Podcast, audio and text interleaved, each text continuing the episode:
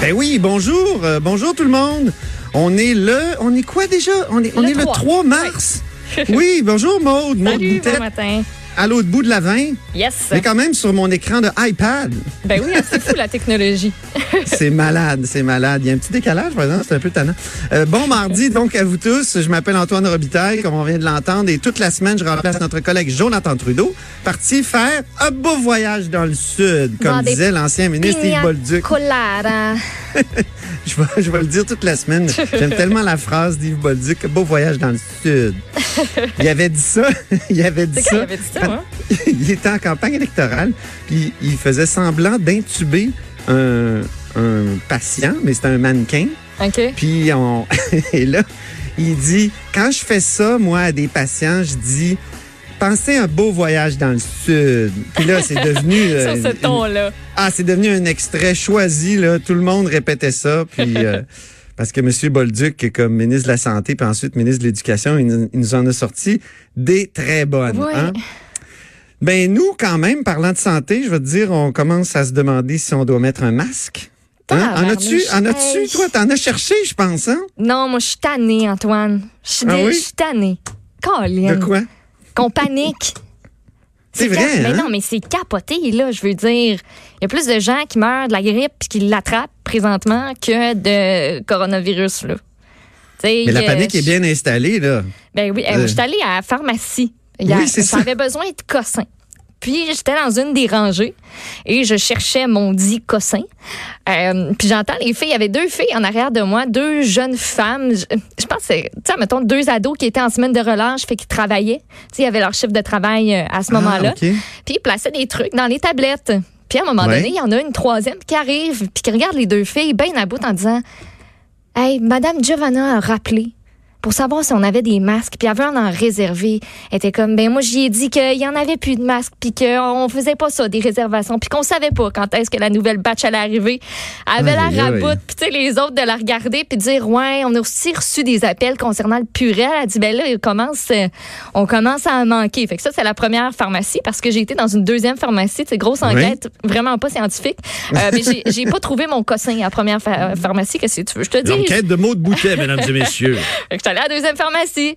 Puis à la caisse, mais j'ai demandé à la fille, j'ai dit, hey, je travaille à la radio, je suis comme un peu curieuse. Je me demandais, avez-vous beaucoup de demandes pour des masques ou pour du purel? Tu sais, je regardais le petit. Il y a souvent des petits racks à purel, là, des petites bout- mini-bouteilles là, Oui, portatives. oui, oui, oui. Puis je trouvais qu'elle était pas mal dégarnie. Elle dit, ouais, il y a beaucoup de gens qui viennent en chercher. Puis ça, elle dit des masques. Elle dit, on n'en a pas. Puis à chaque fois qu'il y a une nouvelle batch qui rentre, elle reçoit- à chaque fois qu'on reçoit une nouvelle boîte, il y a quelqu'un qui passe et qui les achète tous. Là, j'étais comme, ah, la même personne, mettons. Elle dit, ben, je suis jamais là quand ça se passe, mais elle dit, pour vrai, ça se pourrait. Puis là, je lisais l'article du journal ce matin parce qu'on en parle autant dans le journal de Montréal que le journal de Québec. Puis là, Ah, il y avait du stock. Ils ont fait une Hey, tournée hein, de, toutes les tournée, bannières à peu ben près. oui. Euh, puis, tu sais, c'est ça, c'est un des principaux euh, constats, c'est de dire, ben, on commence à manquer de purée, on commence à manquer de masques. Euh, puis, c'est pas pour s'arranger. Tu sais, la production de masques, c'est du côté de la Chine. Écoute, il y a même des gens qui achètent ces boîtes-là pour les envoyer à de la famille qui ont du côté de l'Asie, qui sont en Ben oui, j'ai Chine. j'ai lu ça, moi Fait aussi. ils achètent des boîtes puis ils les shippent. Puis là, du côté de certains hôpitaux à Québec, de ton bord, là, de la 20, il y a Oui. des, on a comme pris la mesure de dire, bon, les boîtes qu'on met d'habitude à l'entrée, que les gens peuvent se servir euh, eux-mêmes, on a retiré ça parce que ça partait beaucoup trop vite pour aucune raison valable, parce que, tu sais, il n'y a pas plus d'achalandage, il n'y a pas, euh, euh, il y avait pas d'autre raison pour expliquer ça que la peur du fameux coronavirus, le COVID-19. Fait qu'on a retiré les boîtes, puis on les a données aux agents de sécurité. Fait que si tu veux un masque, il faut que tu aies demandé d'en avoir un. fou. Parce que les gens, Hey. j'imagine, partaient avec un, deux, trois, quatre, cinq, six masques. On Mais mettait les masques, il y a des- y, y a manières de les mettre en plus pour ceux qui Ben réussissent oui. à en avoir. Là. Puis Monsieur Arruda, Horacio Arruda en parlait dans sa conférence de presse à la fin Ben oui. janvier que porter un masque toute la journée, là, c'est pas bon. Là. Non, puis ça te C'est pas bon protège parce pas. que Ça ne Non. protège pas. On, on peut écouter peut-être, on, on a isolé un extrait de la conférence de presse d'Horacio Arruda, donc qui était peur, le directeur. c'est Oui. une très mauvaise conseillère. Puis la peur, là, elle fait faire des affaires qui n'ont pas de crise de bon sens. Euh, qui n'ont pas de crise de bon sens, comme aller faire des provisions de masques puis des provisions de purelles. Parce qu'en plus, euh, ça, tu l'extrait de ton côté. Hier, Gaëtan Barrette était en entrevue avec nous. Puis tu lui as Oui. parlé du coronavirus. Absolument. Puis lui, il t'as- nous a dit on a parlé du purel. Le purel, le purel, ça sert à c'est rien. pas super. Ben non, c'est Ça exactement. On peut l'écouter. Attends, je, vais- je, je vais retrouver mon extrait, là. Je l'avais, là. Attends, Eh, j'ai mais- sur play, là. Mais je te dis, moi, moi, ça- je suis pas la techno, je suis pas, je suis pas bien bon. Il y en a pas que de je, problème. ça devrait marcher, là. euh, aux précautions de base. Laver les mains, hein? Le purel, là, ça marche pas avec le coronavirus. Ah non, OK. Faut Oh, que je les savais gens pas. ça, là. Ah oui? C'est un virus très résistant à l'alcool, parce que c'est de l'alcool là, qui est dans le purel, pas de l'alcool Uh-huh. qu'on peut boire, mais de- un alcool thérapeutique. Alors cet alcool-là tue difficilement le virus de corona. Fait que c'est un Ah, faux sentiment de sécurité, dans le fond, quand on se met du purel pour se protéger de Oui, ces, ces parce que virus-là. Ce qui marche à 100% par exemple, c'est le, le savon. Euh, Ah ben oui, le savon de l'eau chaude, on frotte. Le savon, on frotte, puis même pas, on se lave les mains là, correctement, là, ça mousse partout, puis on se le rince, le virus, il part. Ça commence par ça, éviter Alors, les voilà. zones où on sait qu'il est. Tenez-vous là pour dire. Oui, il l'a ça, dit, c'est- il était en barrette. On Gaétan devrait Barrette comme est quand même envoyer- médecin, ancien ministre de la Santé. On devrait. Il disait qu'il n'y avait peut-être pas assez d'hôpitaux, par exemple, d'ouverts ou de centres euh, d'urgence Ouais, pour le, le exactement. COVID-19. Tu sais Ça, il disait. qu'en première ligne, peut-être, c'est sûr qu'il y a des, qu'il y a des trucs euh, à améliorer. Puis d'ailleurs, ben, euh, dans le journal ce matin, là, dans les différents quotidiens de ce matin, là, on, on a vraiment fait un, un appel là, du côté euh, de l'hôpital général juif parce que Oui. si jamais là, vous avez le coronavirus, le COVID-19, puis que vous avez à être isolé euh, dans un hôpital, ce sera entre autres à celui-ci à Montréal. Et là, on nous présente la chambre d'hôpital que vous ne voulez jamais occuper. Euh, Ah oui. C'est sur euh, l'étage K10, donc de l'hôpital général juif. Puis là, on voit là à quoi ça ressemble. Puis on nous présente les particularités de ça, puis comment euh, les gens devront être euh, équipés pour pour y entrer. Là, Tu sais, le personnel euh, du euh, de cet endroit-là. Fait que tu sais. De- de- Les Ouais. masques, là, c'est un faux sentiment de sécurité. Horacio Arruda vous l'a dit. Gaétan Barrette vous le dit. Le purel, ça sert à rien. Lavez-vous les mains, mettez-vous pas dans la face, faites attention. Mais je veux dire. Si vous l'attrapez, si vous êtes ni vieux ni très jeune, puis vous êtes plutôt en bonne santé, il n'y a pas de- de- d'énormes risques. Non, ben Hein? c'est ça. C'est comme une bonne grippe, d'après ce que je comprends. Oui, puis. Mais malgré euh, tout, on se questionne sur les Jeux olympiques, Maude. Ben oui, T'as vu ça? oui, je sais. Les Jeux olympiques de Tokyo dans cinq mois. Là, c'était dans, c'est dans nos pages euh, sportives. Écoute, c'était une dépêche de l'AFP bien intéressante et très complète. On disait Thomas Bach, le président du CIO, s'est voulu très rassurant en déclarant que le CIO est totalement déterminé à la tenue des Jeux à partir du 24 juillet. Ben, En tu sais, les seules fois que ça a été annulé, c'est à cause de guerre. Ben oui. Je peux pas croire. Tu sais, je comprends que c'est un énorme rassemblement, mais j'ai de la misère à croire qu'on va dire écoutez, la gang, on annule tout. Ça, tel- ça coûte tellement cher des Jeux olympiques, Antoine.